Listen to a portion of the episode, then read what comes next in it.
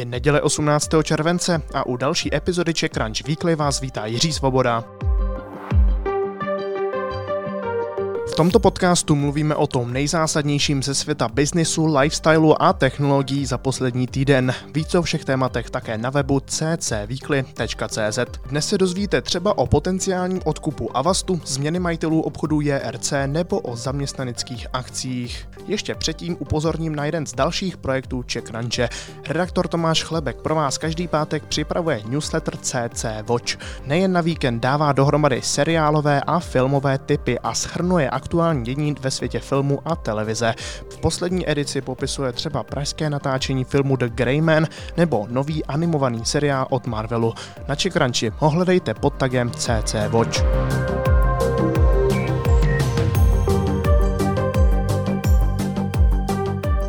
Český antivirový gigant Avast je na prodej. Firma potvrdila, že o svém odkupu je v pokročilém jednání s americkou firmou Norton LifeLock, která působí ve stejném odvětví. Deník Wall Street Journal odhaduje výšku transakce na přepočtu 178 miliard, avšak rozhodnuto ještě zdaleka není. Retailová skupina Smarty kupuje síť herních obchodů JRC.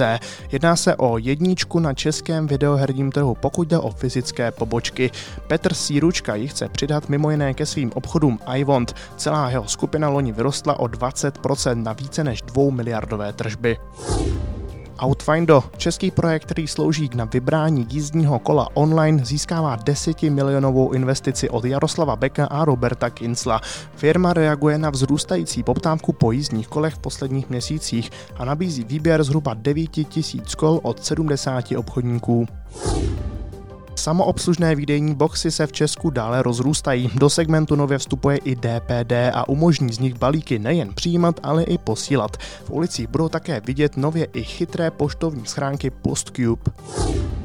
Topíte.cz získává další miliony od polských investorů. Projekt od roku 2018 modernizuje topenářský biznes a nově vstoupí i do zahraničí. Už ke konci června hlásí kontrakty za 150 milionů korun a do konce roku chce vyrůst o 500 Designové studio Egoe z Moravských Bělovic po úspěchu v Polsku roztáčí kolesa a expanduje do dalších zemí, včetně Severní Ameriky. Ve všech nových státech chce zákazníky oslovit svými oceňovanými vestavbami do automobilů, lyžemi nebo také venkovým nábytkem. Google dostal ve Francii pokutu půl miliardy eur za neschody z médií. Přepočtu 13 miliard korun má padnout na to, že se nedomluvil s francouzskými vydavateli na kompenzacích za spravodajský obsah, který vyhledávač využívá. Google tvrdil, že jednal, ale podle asociace vydavatelů to nebylo v dobré víře plastové lahve nové generace. L'Oreal, Nestlé i Pepsi si nechali vyvinout PET lahev, která je recyklovatelná pomocí enzymů. Za správných podmínek by se taková lahev mohla rozkládat už za 16 hodin. Uvedené firmy k tomu vytvořily globální konsorcium spolu s biotechnologickou společností Carbios. Black Widow, nová filmová Marvelovka, má za sebou premiérové dny a může už vyčíslovat. Dobrou vyhlídkou je, že je to nejvydělečnější titul od začátku pandemie. Nicméně neznamená to, že by se lidé hromadně vraceli do kin. Velká část výdělku plyne z internetu a filmový průmysl tak stojí na rozcestí.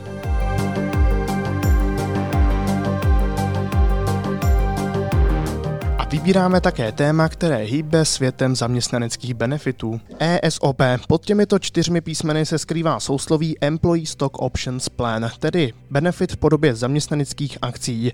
Přistupuje k ním stále více firm, aby motivovali své zaměstnance i do budoucna, tedy nějakou formou podílu přímo ve firmě. Jenže to otevírá právní otázku. Česká legislativa je v tomto směru zastaralá a tak musí podnikatelé hledat různé cesty, aby nemuseli kvůli každému novému zaměstnanci s podílem běhat na úřad. Aktuálně mají firmy celkem tři možnosti, které ale kvůli svému zdanění působí spíš demotivačně. Problematice se věnovala i vyřešila firma Expando, kterou založil Adam Kurzok. S tím už si povíme více. Ahoj Adame. Ahoj Jirko. Tak pojďme si možná na začátek říct, jaké jsou tedy možnosti na ESOPy, uh, jaké mohou firmy v Česku provést? A, tak možností je celá řada, to bychom tady asi byli dlouho. V podstatě ta škála se pohybuje od toho, co jsi zmínil, to znamená upsat na klíčové lidi rovnou pár procent v obchodním rejstříku, což úplně nedoporučuji, když jsem o tom psal nějaké články na blog i na CheckRunch. A samozřejmě na druhé straně zde lze správníky připravit řeknu, takové ty tlusté ESOP smlouvy s virtuálními obcemi, vestingem po nějakém čase, různé scénáři, co se může stát, kdy se ty peníze budou eh, vyplácet, ale já z praxe vím, že tomu zaměstnanci buď nerozumí, nebo je to potom v čase v té firmě nepříliš motivuje. Eh, samozřejmě nebavíme se o veřejně obchodovatelných firmách, které jsou na burze, a můžou vydávat eh, rovnou akcie a udílet zaměstnanci a zaměstnancům, ale těch Čechách je přece jenom zatím málo. Mm-hmm.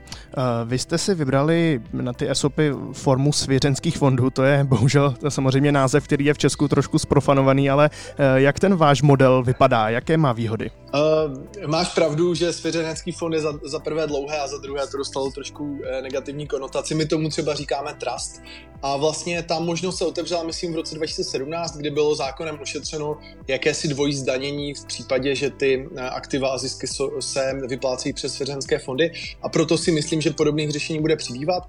Jak jsme to udělali my? Eh, my jsme pro klíčové členy toho týmu založili Expanda, založili Expando Trust Fond, který drží přímo 10% podílu ve firmě. A podílí se tím pádem na ročních ziscích, eh, případně budoucím exitu naší společnosti, případně možná vstupu na burzu. A eh, ten tým lidí jsou takzvaně obmyšlení, to je zákonný pojem toho fondu, a, a dle nějakých vnitřních pravidel takzvaného statutu toho, toho fondu. Firmě, respektive my jako majiteli té firmy, to dává flexibilitu z hlediska zapojování, samozřejmě či odpojování těch nových kolegů do toho trustu.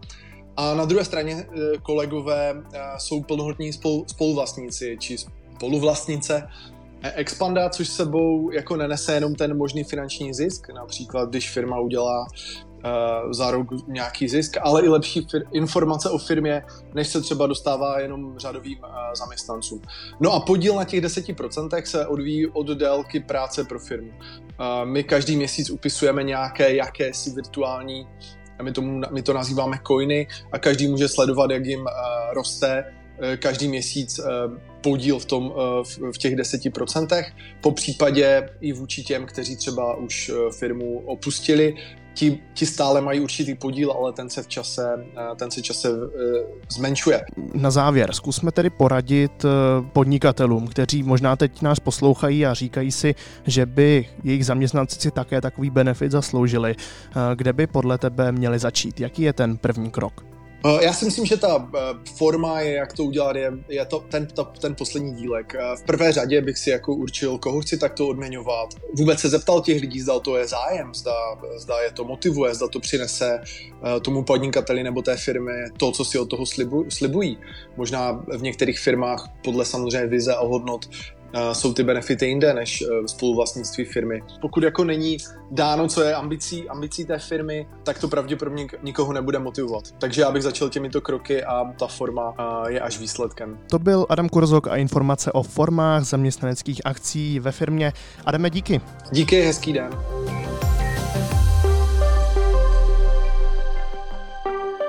Adéla Pavlonová napsala příběh českého projektu Vratné lahve. Jeho zakladatel Marek Lukesle tvrdí, že nadefinuje nové obaly pro potraviny. Věří mu v tom rohlík nebo sklizeno. Iva Brilová se podívala na český startup Clever Farm. Ten hlídá kondici plodin už na třech kontinentech a v úrodu dokáže změnit i suché pole v Africe. A přečtěte si také rozhovor Ondřeje Holcmana s Pavlem Milanem Černým. Jeho e-shop Econea má v DNA udržitelnost a míří na obrat 120 milionů korun.